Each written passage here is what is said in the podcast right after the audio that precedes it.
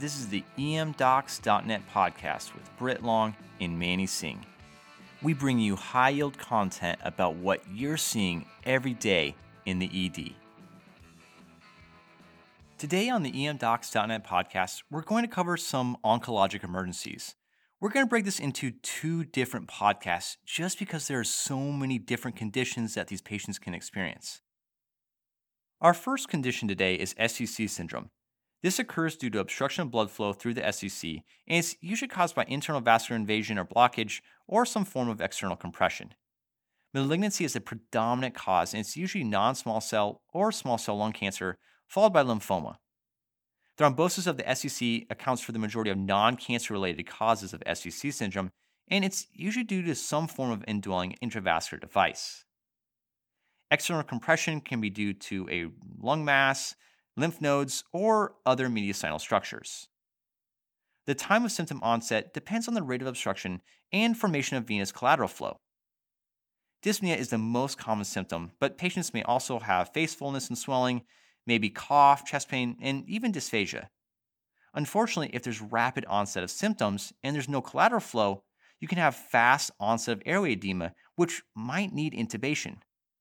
Facial edema and distension of neck and chest wall veins are commonly seen in these patients on your exam, but facial plethora and arm edema are pretty rare.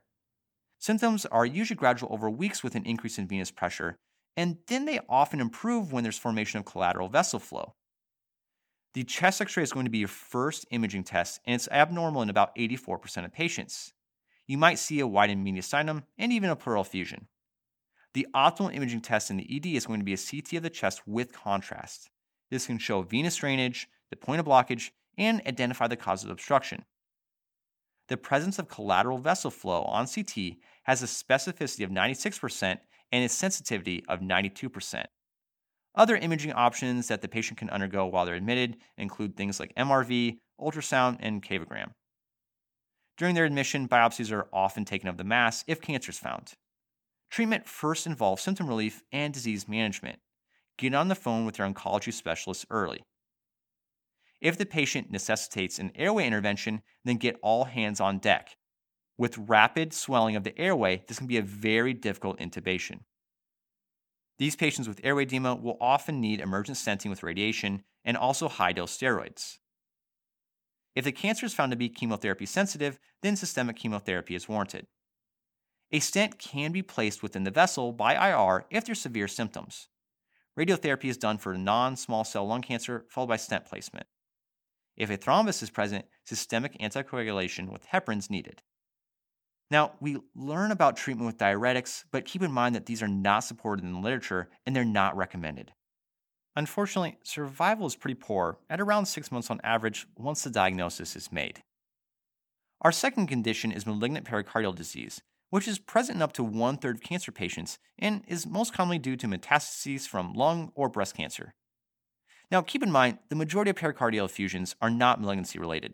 Less than 10% are actually associated with malignancy. Most patients are going to present with exertional dyspnea. A slow accumulation of fluid can allow up to 2 liters in the pericardial sac to collect with no change in hemodynamics as long as that accumulation is slow. The acute, rapid accumulation of fluid will cause decompensation. Like many things in emergency medicine, ultrasound is going to be your key to diagnosis and allows you to evaluate for tamponade. Pericardiocentesis is often the necessary treatment with ultrasound guidance preferred. Keep in mind that if this patient presents in extremis, provide IV fluids to improve that preload. Unfortunately, about 60% of patients will have a recurrent pericardial effusion after drainage, and most patients have a very poor prognosis following diagnosis. The median survival is 2 to 4 months. Let's move to our third condition. Malignant spinal cord compression is a very common cancer complication resulting from thecal sac compression, usually from local disease that progresses from vertebral body metastases, from cancers like the lung, kidney, or breast cancer, as well as multiple myeloma. There are three types of compression there's intramedullary, where there's metastases in the dura mater, there's leptomeningeal, where there's metastases on top of the dura mater, and finally, there's external compression, which is by far the most common, accounting for about 90% of cases. The thoracic spine is the most susceptible because it has the most blood supply and it has the greatest number of vertebrae. Unfortunately, it also has the least amount of space within the spinal canal, which can rapidly result in compression. Prostate cancer will often metastasize to the lumbar region, breast cancer to the thoracic region, lung cancer also to the thoracic region, and kidney cancer to the thoracic or lumbar regions. The most common complaint is back pain, found in up to 95% of patients, which often precedes other symptoms by about two months. Half of your patients will have bowel or bladder dysfunction at presentation, so make sure to perform a good evaluation for spinal cord impingement and consider using a post void residual. The most important aspect about this disease is diagnosis, and the best prognostic factor is pre treatment ambulation and neurologic status. Make sure to obtain an MRI of the whole spine. One third of these patients will have multiple sites of metastases and or compression. Your first item of management is treating the patient's pain. Also get on the phone with the oncology specialist, the spinal surgeon, and also IR. If there's severe neurologic deficits like paralysis, then some recommend using high dose steroids like dexamethasone 96 milligrams IV, but with this greater risk of steroids, there's higher risk of side effects. If there's minimal symptoms, then you can give dexamethasone 10 milligrams IV. As with many of our other patients with back pain, we don't recommend bed rest. Definitive therapy includes surgery, external beam radiotherapy, or stereotactic body radiotherapy. If the spine is unstable, then surgery is going to be needed. Ultimately, the course of treatment will be up to your spine surgeon and the oncology specialist. Similar to our other conditions, survival is very poor, with a median survival of around six months. All right, let's cover one final complication. Our last one is hypercalcemia of malignancy. This occurs in 20 to 30% of cancers, and there's three primary mechanisms.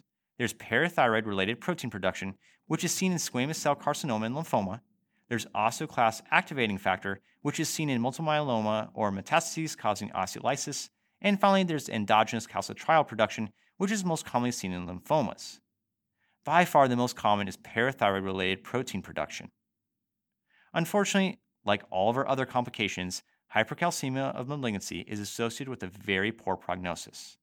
The most common cancers with bony involvement are breast and lung cancer, as well as multiple myeloma. Patients will present with dehydration, polydipsia, fatigue, confusion, maybe some nausea and vomiting, constipation, decreased urine output. Remember the stones, bones, groans, and psychiatric overtones. On your EKG, you might see bradycardia, prolonged PR, widening QRS, and a shortened QT. Management is really based on the ionized calcium level, the electrolyte panel, patient symptoms, and then also the EKG. Mild hypercalcemia is defined by levels less than 12 milligrams per deciliter and no symptoms. These patients don't need immediate therapy, but they do need adequate fluid intake. Mild symptoms with levels between 12 and 14 is defined as moderate hypercalcemia, and this is more often chronic.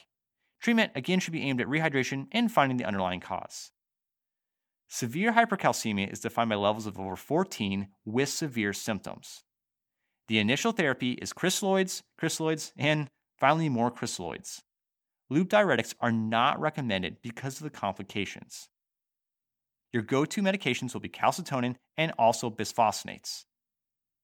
Calcitonin is by far the fastest acting medication given at 4 international units per kilogram IM or subcutaneously, but unfortunately, tachyphylaxis is common after that first dose. Bisphosphonates like pamidronic acid and zoledronic acid are the mainstays of therapy after adequate rehydration. Hydration and calcitonin will lower your calcium levels by about 12 hours, but bisphosphonates will work within 24 to 72 hours. These patients with severe hypercalcemia need to be admitted.